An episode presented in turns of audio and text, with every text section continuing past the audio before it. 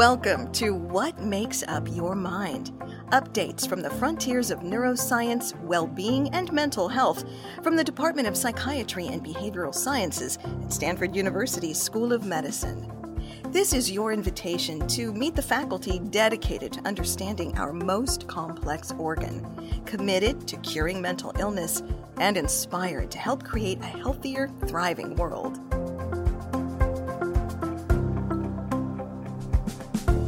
Hello, we're happy you're joining us again for more of What Makes Up Your Mind. I'm Jane McMillan.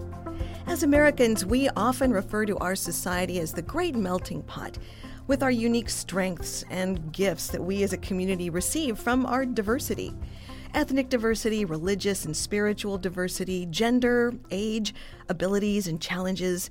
And more and more, that kind of inclusiveness is starting to encompass individuals with non neurotypical brain function, those who may have autism or Asperger's, attention deficit disorder, or other neuroconditions.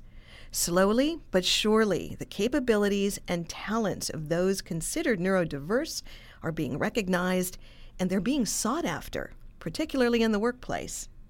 More and more firms are starting to see the inclusion of neurodiverse team members as a competitive edge.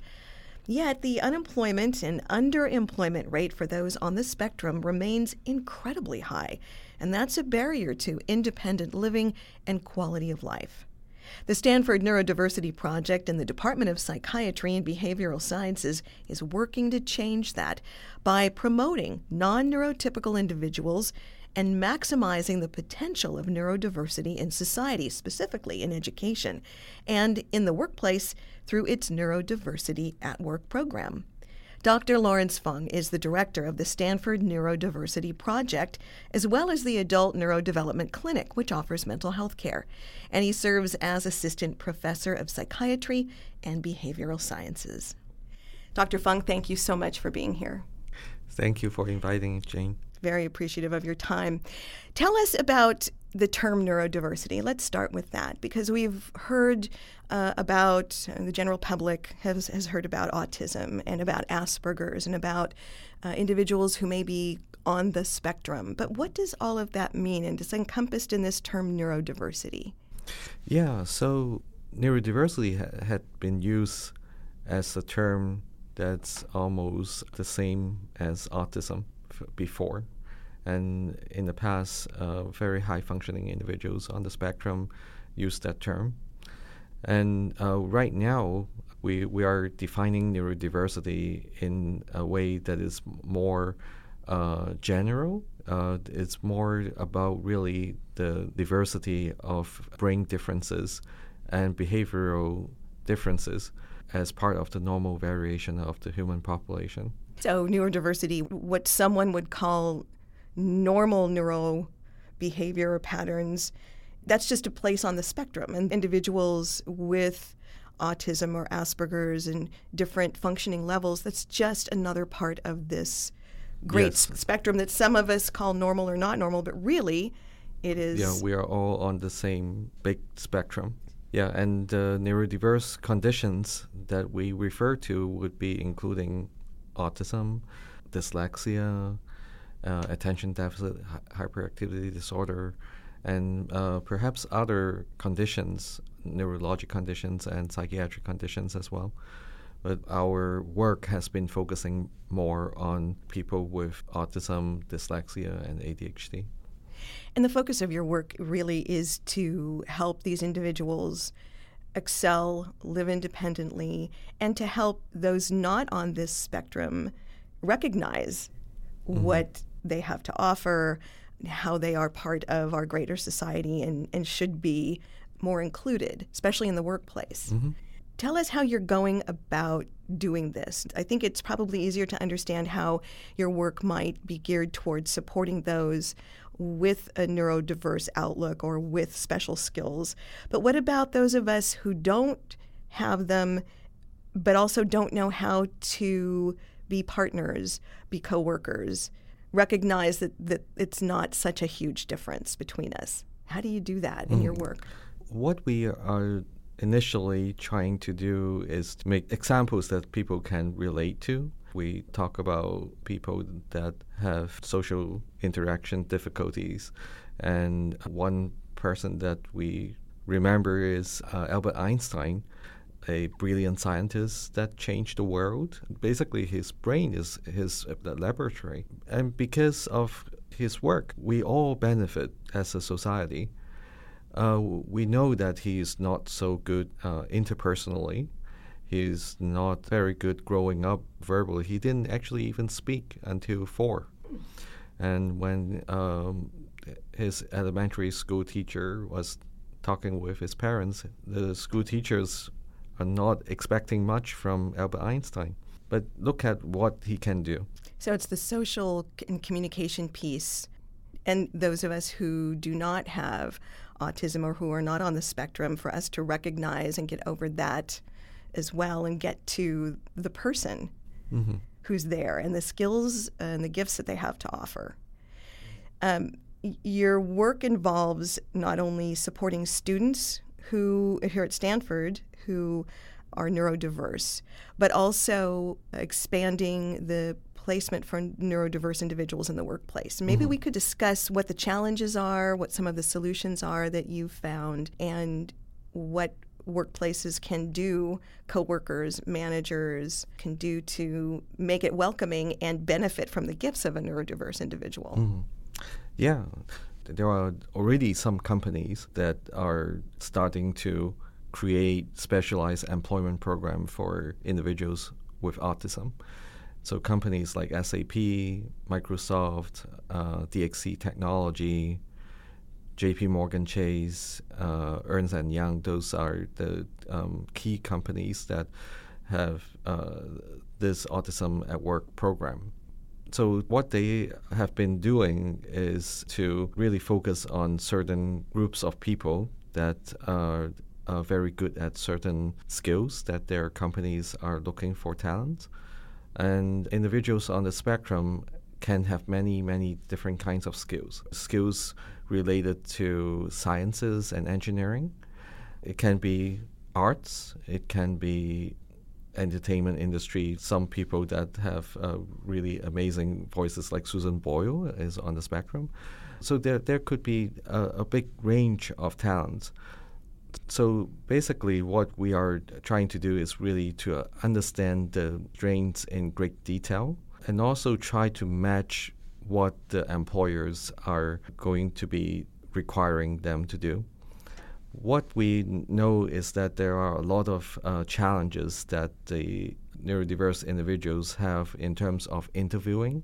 They typically don't have the best first impressions because of the typical interview process that involve a lot of the open-ended questions. Say, for example, tell me about yourself, or tell me about your five-year plan. What are your strengths and weaknesses? I hate those questions right. too, but that would be yeah very difficult. The open-ended ones for for anyone, but especially for somebody who is not comfortable communicating. Mm-hmm openly, especially with strangers. Mm-hmm. So, what we try to convince employers is that those open ended questions are not going to be helpful for these neurodiverse individuals. So, in a way, uh, giving them the accommodations of not asking these open ended questions. And the benefit is that if you're focusing on the match of the qualifications and the job requirements, then you can find someone that will be able to do the work well, and uh, you cut all the uh, the rest of the unnecessary things that an interviewer can easily use to dismiss someone. Mm-hmm. So this is one strategy uh, that we are using on on employers. We also uh, get the employers to really believe that uh, the the main thing is about the environment when neurodiversity becomes something that you're living and you're breathing every day, that's really inclusion and that's that's really practicing neurodiversity. In order to do that, our strategy is to get the employers to speak with their groups. I speak to a, a lot of different companies that are interested in neurodiversity.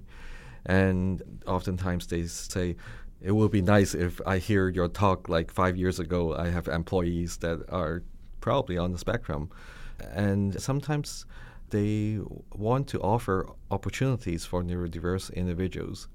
So, for those jobs, we can help with curating the position requirements, the descriptions of the jobs, and the employers would be able to remove all the unnecessary items that are typically not the most important for that job. And uh, this is a good strategy because for neurodiverse individuals, they're very concrete. They see a, a job description, and uh, sometimes when uh, there are certain items that they think they cannot do, then they think this should not be a job that they apply for. So they basically would lose that opportunity because of the unnecessary information in the job description. So this is an additional strategy that we use in our interaction with the employers.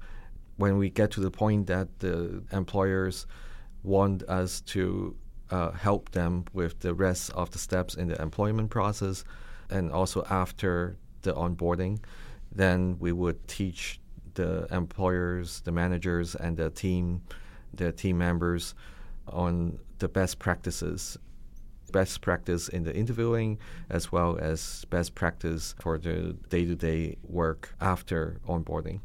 That's really important in that you go from the initial point of helping the neurodiverse individual apply, be matched properly, get ready for the interview, and then you help all parties with the onboarding and acclimation. What are some of the challenges that employers and managers might say to you about helping their current group or team get ready to be supportive of a neurodiverse individual joining them? Uh, some of the common challenges first, they don't have the experience. They would say that's a good idea. Most of the time, they, they would think this is a good idea, but they are not exactly sure what they are going to be getting into. So that's kind of the common problem of the unknown.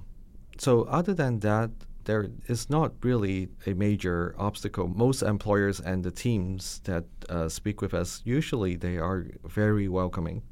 And the last couple of years that we have been doing this work, we have not really heard anybody that said this is a bad idea because neurodiversity basically is really just one of the diversities.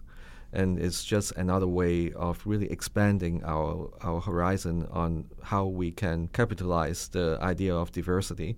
And this is a new way of thinking about things for some people.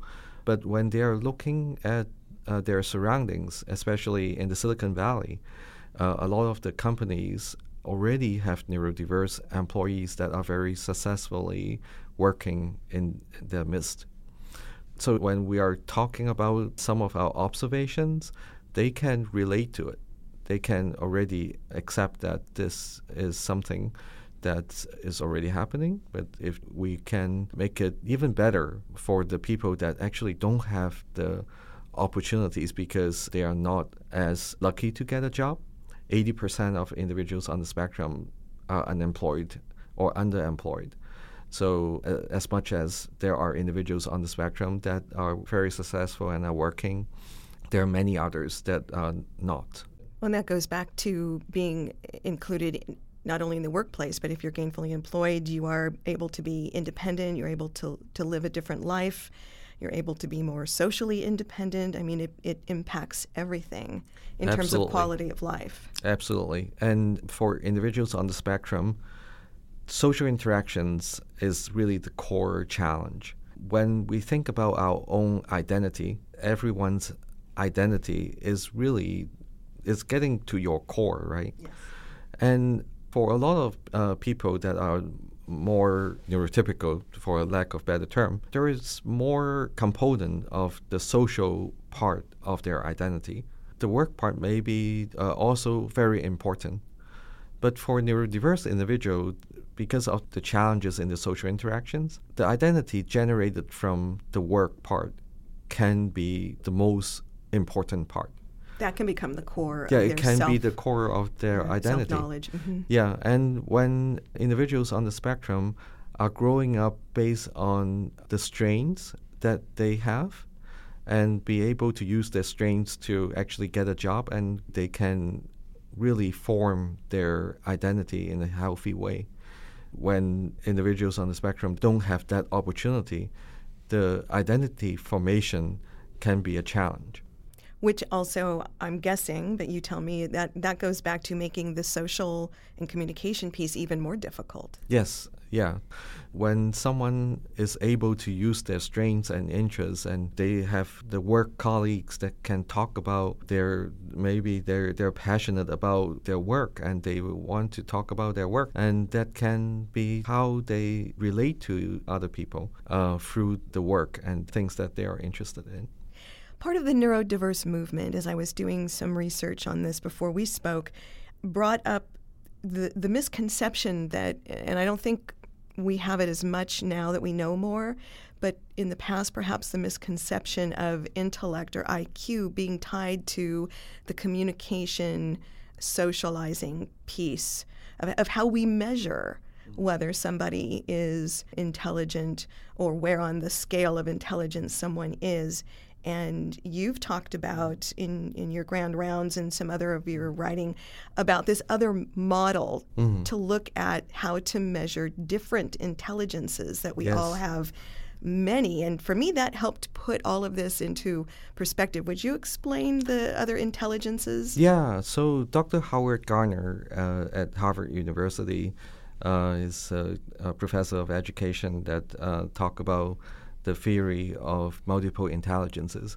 So basically, in addition to IQ, that can measure verbal abilities, measure like visual spatial abilities, and uh, some mathematical abilities, logical abilities. But there are other abilities like musical abilities, naturalistic abilities, like how people work well with nature. Like some people work really well with animals Yes. And I would be able to communicate with them well. And interpersonal abilities, uh, that's not captured in IQ. Intrapersonal abilities, so intrapersonal is understanding about self, interpersonal is the relationship with others. And there's also the kinesthetic abilities, like some people with athletic abilities. That's not in IQ. Uh, it's not measured in IQ. And there are a number of very prominent athletes, like Michael Phelps, um, has uh, ADHD. And he would say because of the ADHD, he actually would be more able to do his work better when he's in the swimming pool. And there are other uh, football players that have ADHD that said the same when they're in the football field because of their ADHD. They see all around. If they are like too focused on certain things, they would miss things. So uh, ADHD becomes one of their assets. It's another spectrum. It's the spectrum of intelligence, not the spectrum of stumbling blocks. It's the spectrum of gifts and Right. abilities. Yeah. So on one hand, you can see that if we are only looking at one or two of these abilities and neglect the rest, and if everyone is measured the same too, then a lot of people with gifts that you are not measuring, they would not be able to get to where they are. So if we are to explore more broadly people's abilities and try to develop their abilities, then they can focus on what they are good at, believe that they can have something that they can achieve. Uh, say, for example, individuals on the spectrum have some challenges in terms of their flexibility. Sometimes people would describe them as having perseveration. They are not flexible.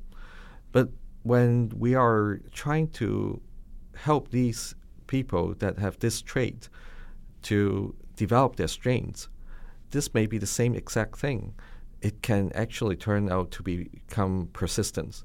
Persistence will be something that we would all really value If someone is able to really finish their work, their project because of their persistence, this can be a really, really good worker, and this person may actually see the end of the project and be able to accomplish something that other people may not be able to. And same for other traits like seeing the big picture is a really common problem for individual on the spectrum. But if your problem that uh, you want them to solve is really about the details, who cares about the big picture? That's someone else's job. Right, that's someone else's job. So basically, the uh, the the way we are looking at how to use the intelligences, the multiple intelligences, on one hand is to be more broad and to also use ways of focusing on how to develop neurodiverse individuals so that they can develop their trait more toward their strengths.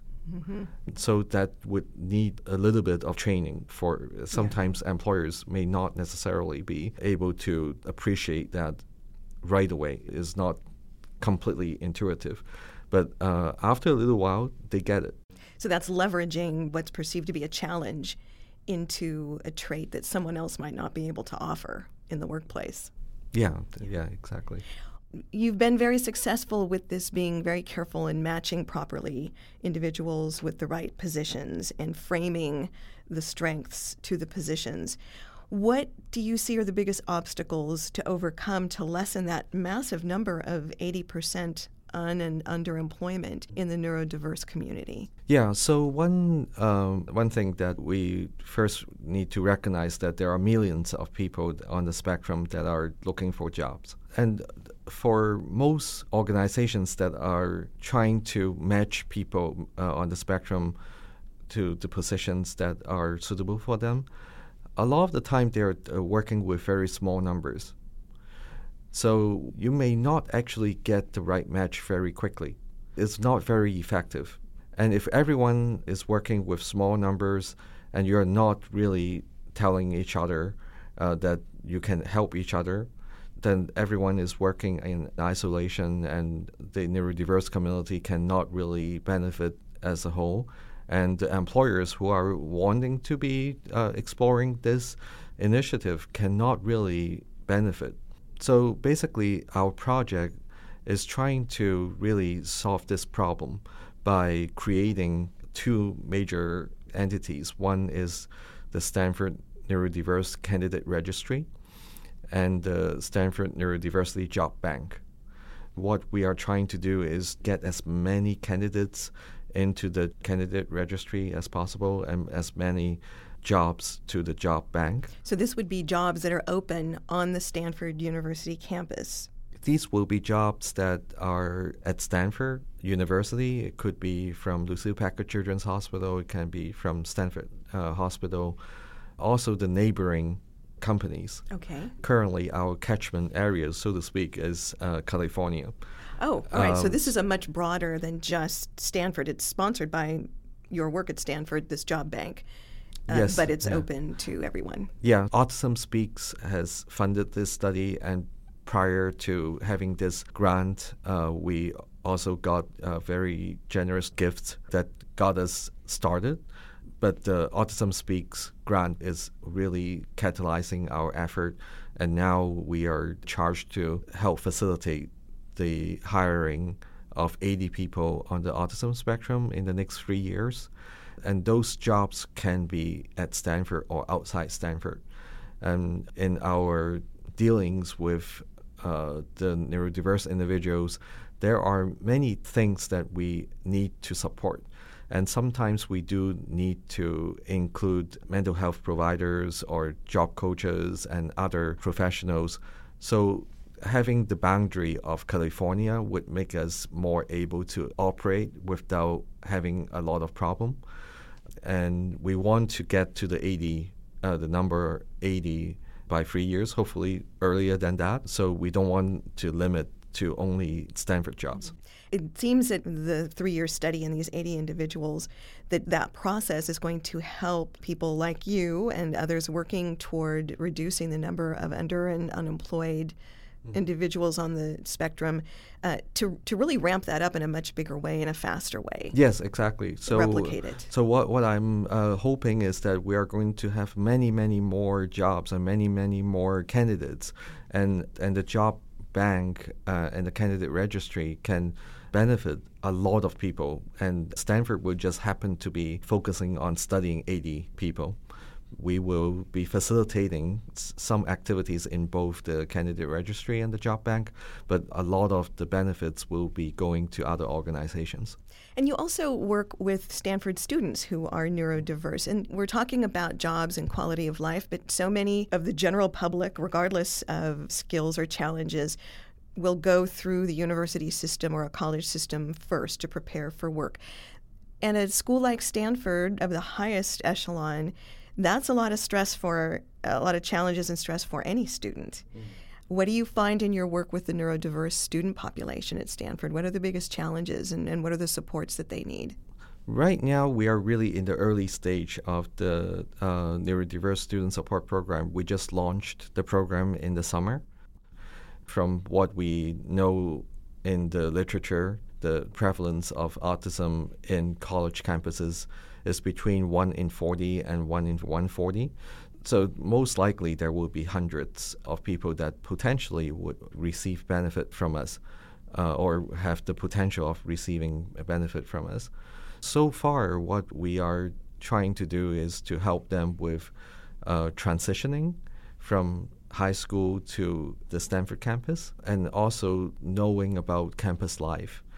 We actually have trained peer mentors who are juniors and seniors at Stanford who know about the university uh, a lot and we train them to support independent living skills and the social life and so forth.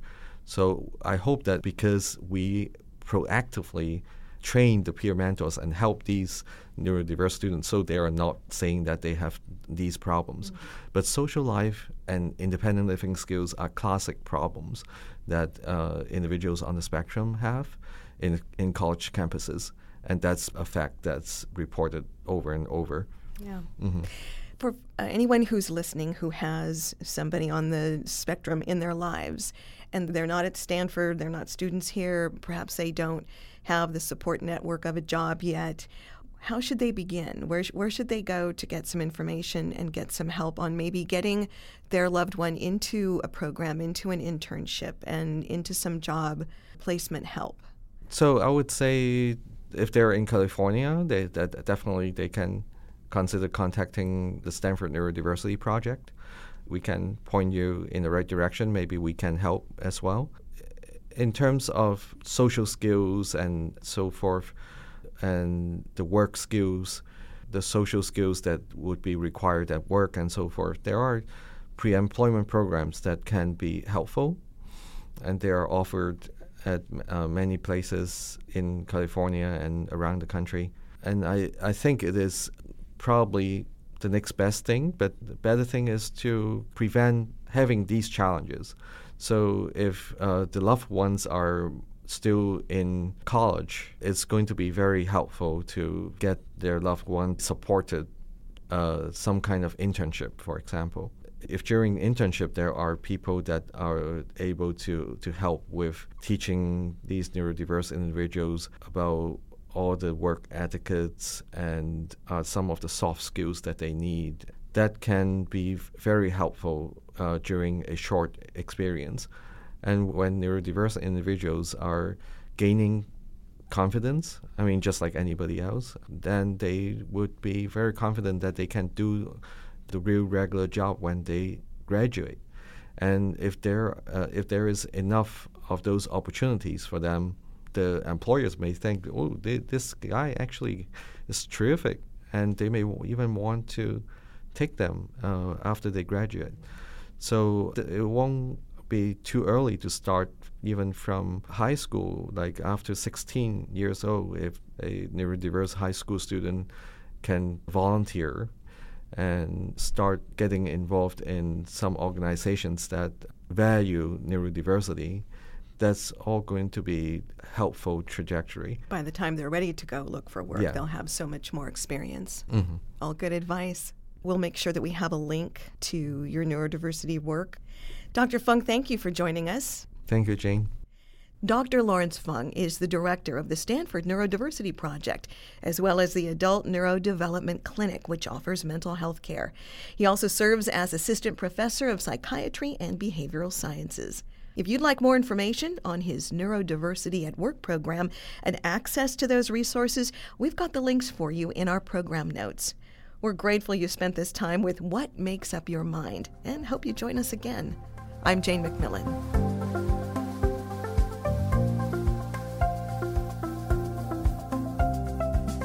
You've been listening to What Makes Up Your Mind. Updates from the frontiers of neuroscience, well being, and mental health from the experts in the Department of Psychiatry and Behavioral Sciences at Stanford University School of Medicine. For more information on this program and all of our transformational work, visit us at med.stanford.edu/psychiatry. What Makes Up Your Mind Updates from the Frontiers of Neuroscience, Well-Being, and Mental Health is a production of the Department of Psychiatry and Behavioral Sciences at Stanford University School of Medicine, a copyright of the Board of Trustees of Stanford University.